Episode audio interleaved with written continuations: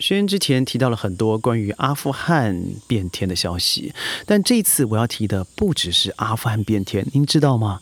国际情势啊，就像是如果你不小心娶到了一个渣男，没错，我用“娶”这个字，你呀，一辈子真够受了。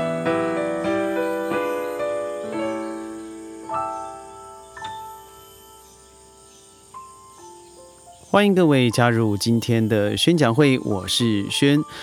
阿富汗的新闻现在应该是占据了全世界的媒体重要的版面，因为它所袭击的并不是只是只有塔利班本身，在如一周之内就进入了喀布尔，然后成立自自己的酋长国。我觉得在这个之后啊，我们应该看看的是美国与世界的关系。美国在阿富汗经营了二十年，他花费了两兆美元，但最后居然是仓皇辞庙，无可奈何的这样子跑走以后，留下了数以十几万计啊，曾经为美国卖命的阿富汗人。在这几集里头，我常提到的是阿富汗的经验。但是我最近在亚洲周刊最新的一期看到了笔锋，也就是整个周刊里头的主旨所写的阿富汗评论，我认为讲的实在太好了。所以我今天就要引用这一则阿富汗的台湾效应发酵，来跟各位的好朋友在云端分享，到底发生什么事。我觉得这篇报道让我觉得引人入胜的，它不是只是谴责美国，或是说阿富汗现在的凄凉情景。我认为更多的是他现在从这一个事件引发的世界效应，让我们来做检讨。而一开始所写的标题，也就是英国《每日日报》所写的 “What the hell did they all die for？” 他们他妈的，他们死什么？对，不敢相信吧？这是头版头条。那各位知道吗？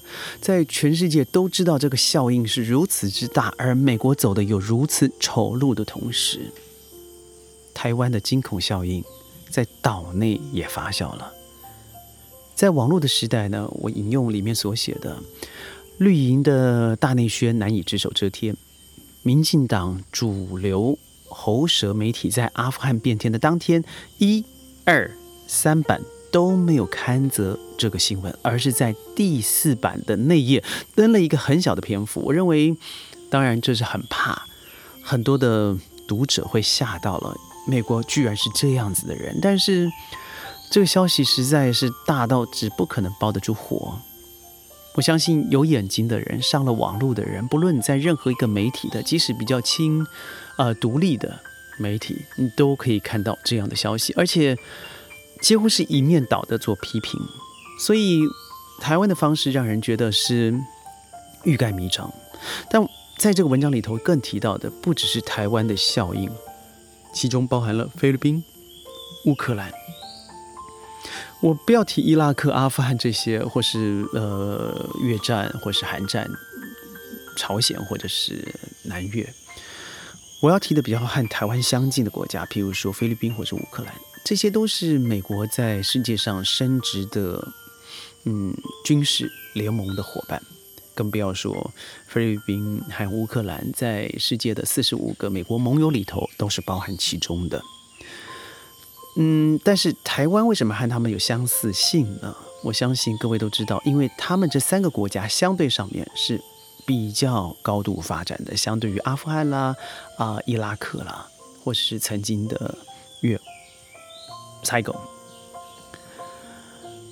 而台湾这次所发生的事情，大家看到的这个世界事呃国际事件，政府是非常担心在国内岛内发生这个连环效应的。而乌克兰在最近的也是也是因为这个天然油事件哦，天然气事件，从乌克兰呃苏二直接到德国的这个事件，呃北溪二号也和美国。闹得非常僵，因为在 Joe Biden 见呃这个 Putin 的时候，是完全没有提及这个事情，而乌克兰认为自己本身的利益是受损的。菲律宾看到美国这样子把人一丢了，他会想，那下一个会不会是我？我先不提台湾会如何，我来看看这个杂志里头怎么提到的。英国想的是，这二十年来我们所牺牲的四百五十七名英军，他到底是为何而战呢？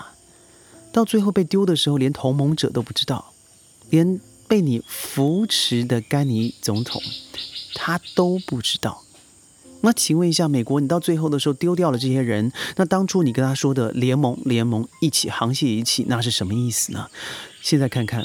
世界上重要的五眼联盟——英国、加拿大、澳洲、新西兰、美国，在内部都已经发现，英国曾经是超级铁啊，再来就是日本嘛，那是很可惜，日本应应该觉得自己很遗憾，不是五眼联盟之一。呃，英国的在他本国之内的抗争浪潮，对这个事情的批判，负面是压倒性的胜利。从军事军事的角度来理解，美军它的软肋呢，就是无法打持久战，无法面对一个长期消耗的局面。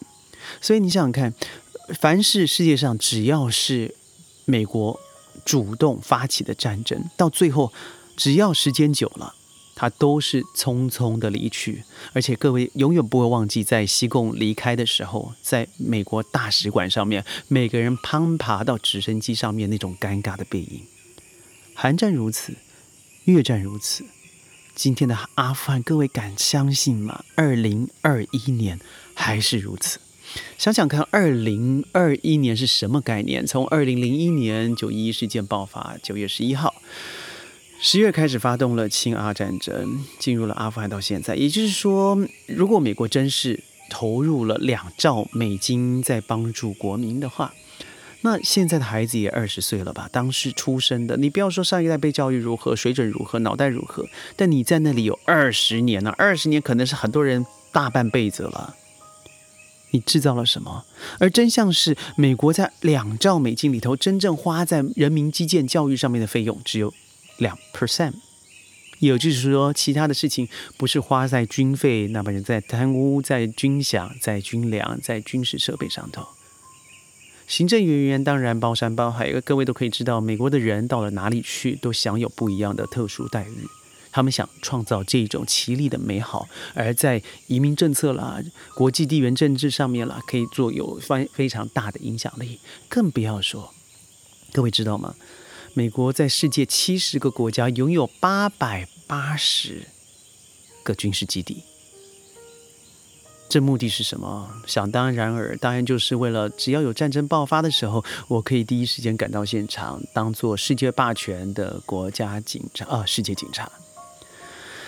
台海战争，你想想看会不会发生？这个我现在不能在这里做谈论。虽然我自己心里头有一个谱，但是我不想在宣讲会里头变成一个呃让人觉得有造谣的可能。毕竟这时间还没到。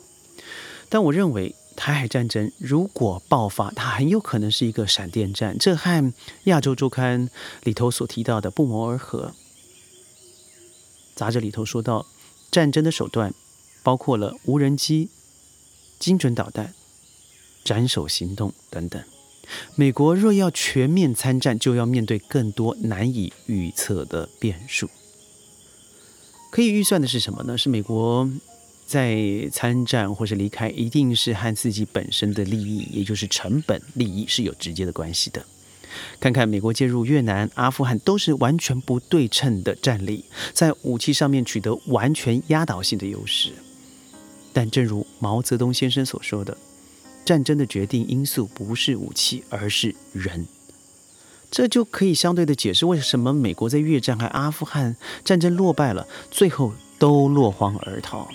那是因为你不可能赢得人心的，所以各位想想哦，现在美国的政策，我认为在台海之间的拉锯，他是想把日韩拉下水。我认为日本的右翼现在虽然是在骚动着，一直持续的，应该这么说，但是还不成气候。韩国我觉得蛮明显的，就是如果你可以不要找我，尽量不要找我。我还是认为经济发展、晶片上面面，我各位都知道李在镕出来了嘛，对他们来讲是比较有吸引力的。所以大家都靠都想着自己的呃经济利益，美国真的有可能在中日印韩之间做个围堵网去围堵中国吗？我认为这一次的阿富汗变天以后啊，不仅在台湾造成一种呃晴天霹雳的效应，我认为在世界的很多的友邦也看到了，说哦，原来这是我投其所好最后的结果，我是不是应该一起陪葬呢？在日本也好，我相信很多人现在在争争执的是，哦，日本是不是会亲中还是亲美？它未来会怎么围堵？我认为你想的太多了，因为。日本在过去的二十年，直到今天，我甚至认为奥运之后会更惨哦，就是它的经济状况。奥运之前，七月二十九号左右，每天的呃这个确诊人数大概一万人，到昨天为止，也就是八月二十号左右，已经达到了五万人之高。而啊，我修正一下，它未来很有呃两万人之高，未来可能往三万和五万。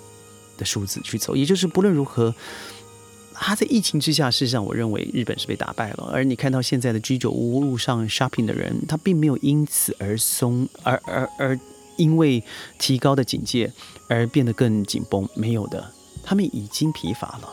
批发的结果就是政府需要更长的时间去应对这一个一直让他措手不及的疫情，更何况是经济呢？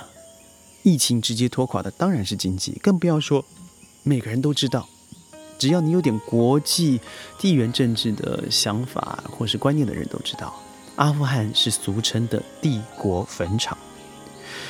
如果你要连去笼络印度，那印度一定会想的是一九六二年中印边境的战争，那时候在中国的武器还是相当破败的哈。但是印度仍然连指挥官都被俘虏了，那何况是现在的中国呢？美国说，嗯，从阿富汗撤军的目的就是要集中力量对付中国，但这根本就是个借口。美军大概只有两千五到三千个驻驻军哦，在阿富汗，这样的资源转到台湾海峡或是去南海，你认为有任何资源去对付中国的解放军吗？现在的阿富汗变天，我认为对世界上是个转捩点，但对台湾更是一个当头棒喝。当我的民调有认为百分之六十五的人愿意为台湾上战场，但是当政府下一个问题提的是，那你愿意恢复征兵制吗？